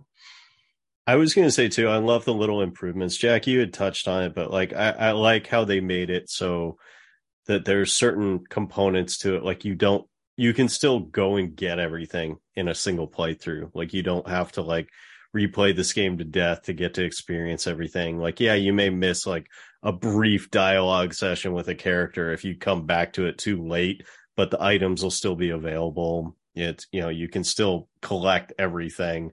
Um, I like that there were more save points, you know, closer to bosses, a la Sekiro, where you know there were times where like it felt like it was like cool. I can actually dedicate time to learning how to fight this boss as opposed to getting so pissed off from traversing the level and then getting smoked immediately um, and rage quitting as a result. And, and, speaking to the rage Queen too, like FromSoftware games are always going to be difficult and they're always going to challenge you and you're always going to have some bullshit deaths throughout. But, um, I think in this one, like it was just done in a way where it's like sometimes you just like have to laugh when you lose those thousands of souls or whatever the hell the credits are in this one, where you just kind of like, cool, I I fucked up. I can get them again. And you just kind of move on with your day. And, you know, it, it was, it's amazing like how much you can screw up in this game and like not feel like throwing a controller at the wall as opposed to playing like a shooting game and getting like sniped and just like losing your shit in a stupid FPS. Like this game, you can literally lose that like hours of your life in one fell swoop from a random enemy. And yet for whatever reason, you just move on. So yeah, beautiful world, amazing experience, and by far my game of the year. Well, I think that kind of wraps up our top five uh, because, I mean, look, Elden Ring uh, it, it, is that the uh, undisputed winner this year? Then because we had we had two two ones and a number three. Um, well, look, like I was saying earlier in the pod, we've played a ton of games this year, and um, there was a bunch I wanted to talk about, but I didn't want to like rain on in case they were part of your top five. I didn't want to start talking about, you know, I assume Cult of the Lamb would be like a top two game for Matt. So, um, that being said, Cult of the Lamb was, uh, I'll just, I'll just shoot it off. Cult of the Lamb was one of many games this year that I played that I just enjoyed the heck out of. And the fact that we all three played it together and like compared our experiences, similar to Elden Ring, um, I had a lot of fun with this one. Um, little, little Hades slash management sim. Um, and we all played it in very different ways. So, yeah, that ended up being my number seven on the list. Like, I, um, I had like Resident Evil Village is seven and Cult of Lamb is six, but I really kind of like ended up switching that recently. Um, I'm glad that like it ended up being a game that both you guys enjoyed. Like it was kind of a dice roll, but I was like, it's not too expensive and it's got some mechanics that they're gonna appreciate and there's gonna the artwork in it is pretty cool. It's a little bit morbid, kind of like me, you know, and it has that element of base building and stuff that I like. So um, I kind of was like proud of myself, patting myself once I was like, what do you think? And both you guys were like, yeah, I'm totally going to play through this. This is actually legit. So um, um, that was really for me. But yeah, um, I love the fact that I was able to like just power level myself through base building to the point where like the the last enemies were trivial. The reason I bring this Cult of the Lamb up first is actually uh, it, it's the third game that we picked together to play. Uh, Matt, you had Ragnarok. I was Inscryption, and Dave, you picked Cult of the Lamb uh, as a game that we all were forced to play this year together and talk about on a pod. And I think it's pretty cool that every single one of our games kind of hit and on on some level. You know, I don't think you know. Look, all of our games didn't end up in all of our top fives, but um, I think we all got enjoyment out of it. And we played a ton of games together this year, and and it's just you know when you get at this elderly stage in our lives um where where you just don't have like that community of gamers to play with online it adds an extra something special to have you guys to kind of run through these games and be able to you know do that old playground thing uh we'll show up at work and talk about it. And so um added a lot to this year having all these titles like shredder's revenge returnal which i did not like but still, I like talking about why I didn't like it and how much I hated getting my ass kicked. Um, we played a lot of games together this guys this year, guys, and uh, it, it's it's been a pleasure. Yeah, likewise. I liked uh, being able to say I beat Returnal, so I can forever lord that one over you, Jack. I I really enjoyed uh, Teenage Mutant Ninja Turtles Shredder's Revenge. That ended up being my number eleven, but uh, for for us three to be playing this like arcadey quarters game, I for me was like a great moment where it's like, oh, here's uh two dudes I love, but now they're going back in time with me and they're being the the two kids that were on the other side of me flanking, you know, playing this game along with me in the you know arcade. So uh, for me, that was definitely a special moment. I mean, that, this is is it a great game? Eh, it's it's pretty good, but you know, that could have easily been in my top five had it not been buggy with the online play. Mm. Um, because yeah, we we got derailed but multiple times playing it and it was a real shame because the actual game experience was just a blast because you're right, Dave. Like that caught that experience in a bottle of just that like hanging out in an arcade and you just kind of talking out your ass while you're focused on the game at hand. And even though all you're doing is smashing two buttons the whole time, it's still commands all your attention. But um and yeah, and all the nostalgia factor to it too. But unfortunately the bugs just rendered it um at to a level that I couldn't rate it that high. But yeah, great experience playing with you boys. Well, one of the things I wanted to do is I, I talked about SpiderHeck, my number four game of the year, but there was a few other games that were not on anybody's radar this year that I just think is a shame. And um, the one that jumped out is the 2021 release, Ender Lilies Quietus of the Night, which is uh, was was on my uh, was on my top five list until it got knocked out by Ragnarok. Um, and 2D platformer, but look, I've been looking for something to kind of like keep me keep me uh you know uh satiated until Silksong comes out sometime this year, hopefully. And this is just an excellent example of a Metroidvania platformer with beautiful graphics, and I didn't hear about it anywhere. Um, it was it was fantastic. Um, Electronic Super Joy 2, Kabanera, two uh, 2D, very different 2D platformers that nobody talks about and um, I don't know. I think it's just a, it's just it goes to show how many amazing games are out there. That there's these examples that I don't know. You could check them out now if you like 2D platformers. You're gonna love them, but uh, not everybody does.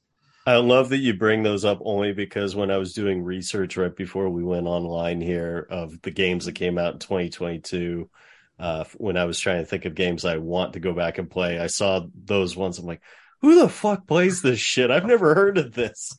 and then lo and behold, here we are hours later. Oh yeah, you gotta check out Kabanera or whatever the hell it's called. Look, the puzzles and platforming in Kabanera. Look, you you at one point you control five different balls at the same point through this platforming section. They all have different abilities. So even though you're using the same functions on all five, they're all they're all doing something different and you've got to solve puzzles puzzles that are time related and look my one knock about Kombinera, the one reason it going higher is it was so damn hard that i got about oh i think somewhere between like eight to ten hours in i couldn't i couldn't go any further. It was too difficult. Um, but if you like little indie gems like that um, it's it's a go pick it up. It's awesome. Um, you guys have anything on your list like games that are just kind of flying under the radar that uh, you want to? Um, I don't actually have any one of them. I I have a whole slew of game backlog games I need to get to, so I haven't really been paying too much attention to that. I am anxiously awaiting uh, that AEW wrestling game uh, which is yeah, right. rumored to be releasing. Uh, supposedly, it's supposed to release after Christmas. Which, if if anything's going to tell you, it's probably going to be a dog shit title. It's if you're you're looking to release immediately after Christmas. So, uh, yeah, it, it's not looking good, boys. It's really not. Um, I was really excited about you know initially when they launched and everything they were talking up, but one of the comical things about this age we're in of fast moving things and high levels of controversy in professional wrestling is that a lot of people who were on the roster when they created the game and programmed it are no longer in the, in the company. So it's going to be really awkward when a game gets released and half the people aren't relevant anymore. So it's a bad sign for quality. it really is. And not to mention the box art was designed with one of said people who has been on suspension indefinitely and is actually would be fired if they weren't paying him so much money so they're literally paying him to stay home, and he's front and center on the box cover. So um, it's it's going to be an ugly, uh, sly release, probably like the first week of January. But um, I'm still going to pick it up and probably force you guys to play it with me at some point. Oh, I'm totally down. Um, I yeah, I'd like mentioned wanting to play Sifu and uh, Requiem or uh, Breath or yeah, you know what I'm talking about. But um, I think Final Fantasy 16 is definitely gonna be like they're returning to like the high fantasy like standard in this one. You know, I've watched enough of the teaser trailers and stuff.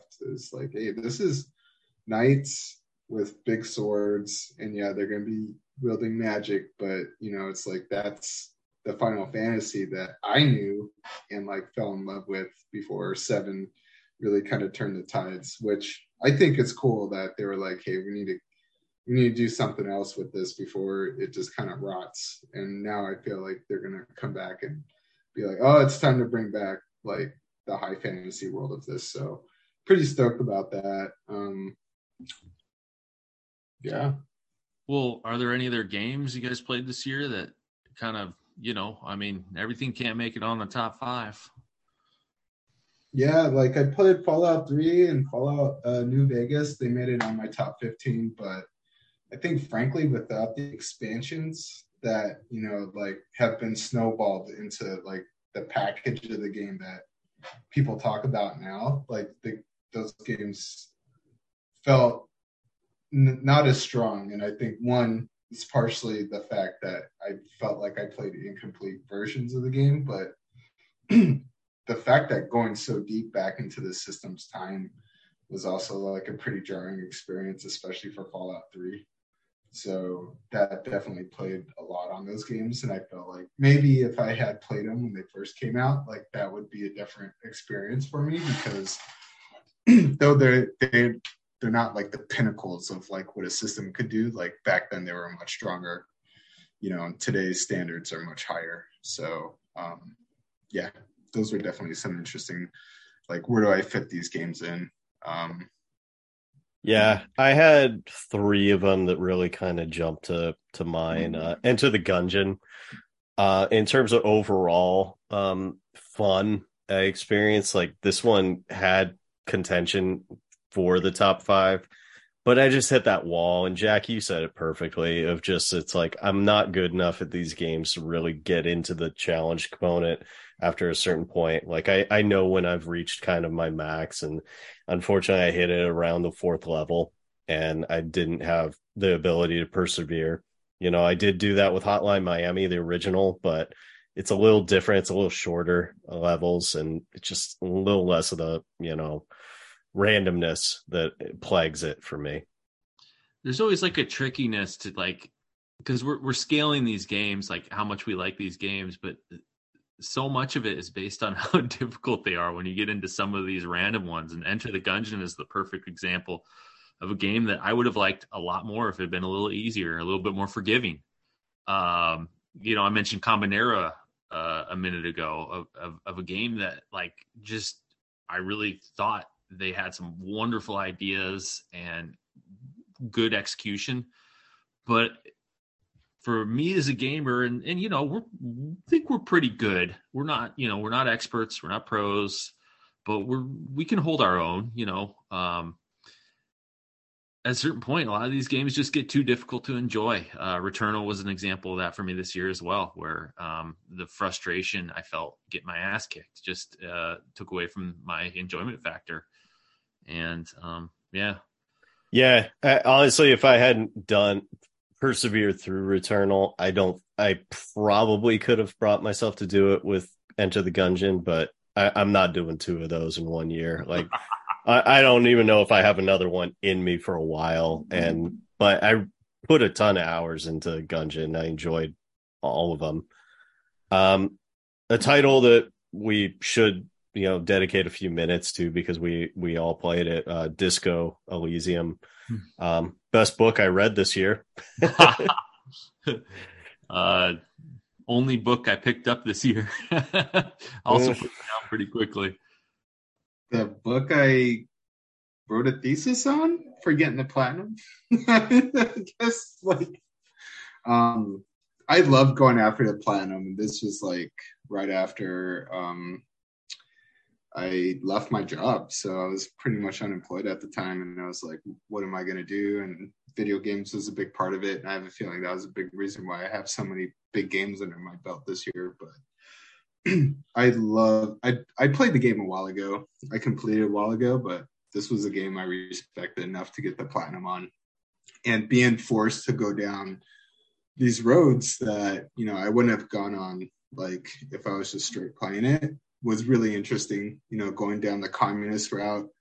Uh, I went down the fascist route, and that one hurt. You know, that one I definitely just guided it. You know, where I was like, okay, I need to hit these points, and like I can be done with this trophy. But you know, there's just so many other things that like if if you chase the trophies, you get to experience like, you know, Cuno can be your detective. At some point, your co-detective. You know, just the thought of Cuno running around, you know, as your backup partner is just like an insane thought. And in the game, it's so fun because it's a side of Cuno that you probably just never see because there's no one in the right mind that would ever want this kid, you know, backing him up. But yet, you know, I I beat the game with him as my partner. So yeah, it was just such a wild ride.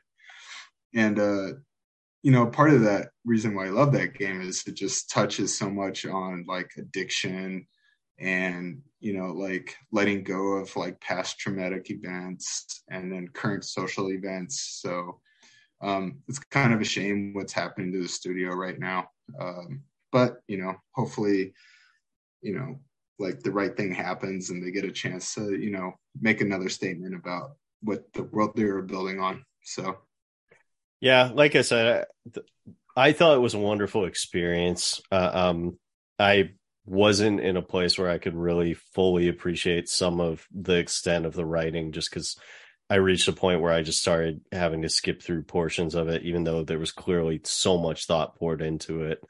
Um, I, I, respect the hell out of it though. It, it, to me, it was like the equivalent of reading like uh, an author's like life's work manuscript put into a video game format, and it, it, was an awesome experience in that regard. So, um, you know, it, it's it was quite the tale. Um, and you know, one other game I'll I'll briefly mention just because it's in a similar vein. Um, touching again, like I, I really do enjoy these those card slash combat games that uh you know Jack is obviously he probably the biggest fan of of our group, but also in general, like I think we all enjoy them to a degree. So I, I did play Darkest Dungeon, the original. Um, um, it, it's not worthy by any means of being in the top five, even even a top ten personally. But I did like the gameplay loop after I got used to it. It's so uh, it's a little awkward at times, but yeah, it, it's I am slightly intrigued by it. The sequel, I'll say that. There's there's a big audience to that game that just enjoy the hell out of it. It, it. I'm with you, Matt. It wasn't my particular gameplay loop that I get sucked into, um, but I I get it. I mean, there's a lot of people who are obsessed with that game, and I don't fault them for it.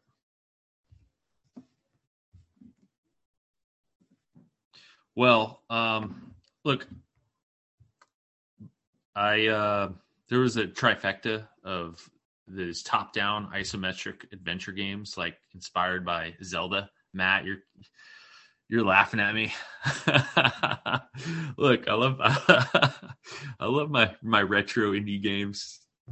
Um, but three I played this year were really damn cool and very unique from one another. The most um, like by the book was Death's Door which is just a great execution. Um, but I played this game Chicory. Uh, that is a black and white game, except for the paint you add to it. You know, you you basically your powers are a paintbrush, and um, very mature storyline um, that just kind of um, makes you think, and um, you kind of get pulled into the world of of of these people. And um, one thing that I was looking forward to on the this this pod was uh, I thought we might do like best music of the year. I don't know if we'll end up doing that, but this was going to be uh, one of my picks. So I looked it up to kind of do some research. And I did not know, but this is the same um, artist who does the soundtrack for Celeste um, which I thought was pretty damn cool because the soundtrack for Celeste is badass, but this sounds completely different. Like where Celeste is a lot of um, like synthesizers. This is a way more organic um, set of instruments that is being used, and it's it's probably you know samples and whatnot. But oh man, it it really propels the game forward in a lot of cool ways. And uh, Chicory was a game that um, really kind of uh, I struggled with at some points because it's not like a very gameplay like heavy, but man, looking back, there's just so many cool moments in that game that uh, really got a lot. And then finally, I got to give it up for Josef Fares, who um, for a third year in a row has a game in my top ten. Um, Brothers: A Tale of Two Sons, his first game, which you could not play multiplayer uh, co-op as you do with his last two I just, you know, I had so much love for It Takes Two and A Way Out that I had to give it a shot. And I was freaking the fact that this is a single player game, but you have to control two characters with your controller simultaneously, solve puzzles, um, handle a whole ton of emotional res- like baggage. And um, there's a couple moments in the story that really hit. Um, I I think you guys should check it out. I think you'd like it. And um, yeah, uh, like four or five hours. Um, that guy knows how to make a game, and I can't wait to see what the follow up to It Takes Two is. Hopefully, it's coming sometime in the next year or two. No, I, I played through that one years ago um, on the recommendation from our uh, buddy Tool Geek, and um, yeah, I actually uh, very impressed by that. Very emotionally moving for a game that has very minimal dialogue, if any, really. And um, yeah, it's really was impressive how much is packed into, like you said, Jack, maybe a four or five hour experience tops. So, uh, great game. Definitely highly recommend for anybody looking for a quick one. Well, shoot, is that 2022? I think that about sums it up, boys thanks so much for another year in the books of podcasting. This is our third edition of this uh, particular episode. So uh, pretty pretty exciting that we managed to keep this going this long. Well, um, one thing that we introduced this last year was the fact that we all get to pick a game. This year, Plumber has already ruined that experience by picking his game two weeks before the year ends seven year old game that I already announced I don't like Witcher 3. no, um, I'm looking forward to playing The Witcher 3 actually and talking about with you guys because, um, you know, it, it definitely brings a new experience as we've talked about with The Last of Us Part 2, Ragnarok. It just brings so much more when you kind of have people to kind of uh, usher you through the emotional, uh, you know, and narrative journey that a lot of these games are. So looking forward to that. I gotta say, with the PS5 update, it's I don't want to say it's almost like they made the game this year, but you know, it looks like they made the game like last year or two years ago, especially if you put the ray tracing option on. So um, visually, I agree. Whew, I don't know. We'll see. I, I, only fought a couple like minions, but the combat was rough. After playing it takes Ragnarok, it takes yeah yeah it takes a bit of practice and it's going to be pretty different you know? So if you try to approach it the same way you're going to have a rough time. But um eventually you kind of realize like the combat is like not the forefront of this game. Like it's like this super cool character like the different stuff you can get him into and through and that kind of stuff. And so uh yeah i'm not saying we got to play this immediately but you know, uh, I'm hoping at some point we can all enjoy this game. And I'm looking forward to starting it over, you know, with you guys in this like new updated world. I already know I'm going to spend more time playing the card game than I'm actually going to do the damn quest lines. So that was my original experience. yeah. And now that I've uh, found Slay the Spire, I it's not gonna it's not gonna shepherd me along this time around. Um, gentlemen, I'd I'd still like to go over our favorite boss battles sometime in the next couple months. What do you think about that one? I think that's high on the list. Um, I think I have a few guests lined up for us in the near future, so all right, we can Very look cool. into that. Um, I my favorite episode of the year is when we do kind of a recap of favorite episodes of the year. So um, that'll probably be next. Oh, uh, okay. Uh, but um, yeah, we have a number of them coming up on through the pipeline. So uh, looking forward to another year, boys. Oh yeah. Yeah, man. It's uh you say we you know, this is our third, you know, go at our favorite games of the year, but it doesn't feel that way. And I'm really glad like to be gaming with you guys and to have to like have a game where it's like I know you guys are gonna play Witcher three, even though you probably don't want to, but like we'll be able to shoot the shit, and hopefully you'll find something. I can help you guys find something to appreciate about it, you know. So I, am actually excited because you and I played through Cyberpunk, um, so I, I'm actually excited to see what the studio like their actual like big hit and and i'm on record like i'll say cyberpunk for as much as we trashed it when it came out like the way it's being kind of remarketed since that anime came out is basically saying like if you treat it like just a first person shooter it's an okay game. Like it's probably an 8 out of 10 it, it's when you say everything it was hyped to be with these rpg elements and everything that it's supposed to be this open world amazing experience that's what real disappointment came from on top of all the bugs and ugly shit from the early going. But now that they've hammered all that out, and now that really people are kind of on board with just saying it's just a run and gun, like I'm excited to see what the studio actually dedicating their time to a true RPG experience. Like why people were so hyped up, like why I was reading so many articles and people online like ranting and raving about CD Projekt Red and how how amazing they are. Um, so you know, obviously, Witcher Three is kind of the pinnacle of their efforts. So uh, that part, I'm I'm excited to experience it. Cool. All right, boys. Well, does that wrap it up? Yeah. Great year 2022 was. Merry Christmas. Happy Hanukkah. Happy Kwanzaa.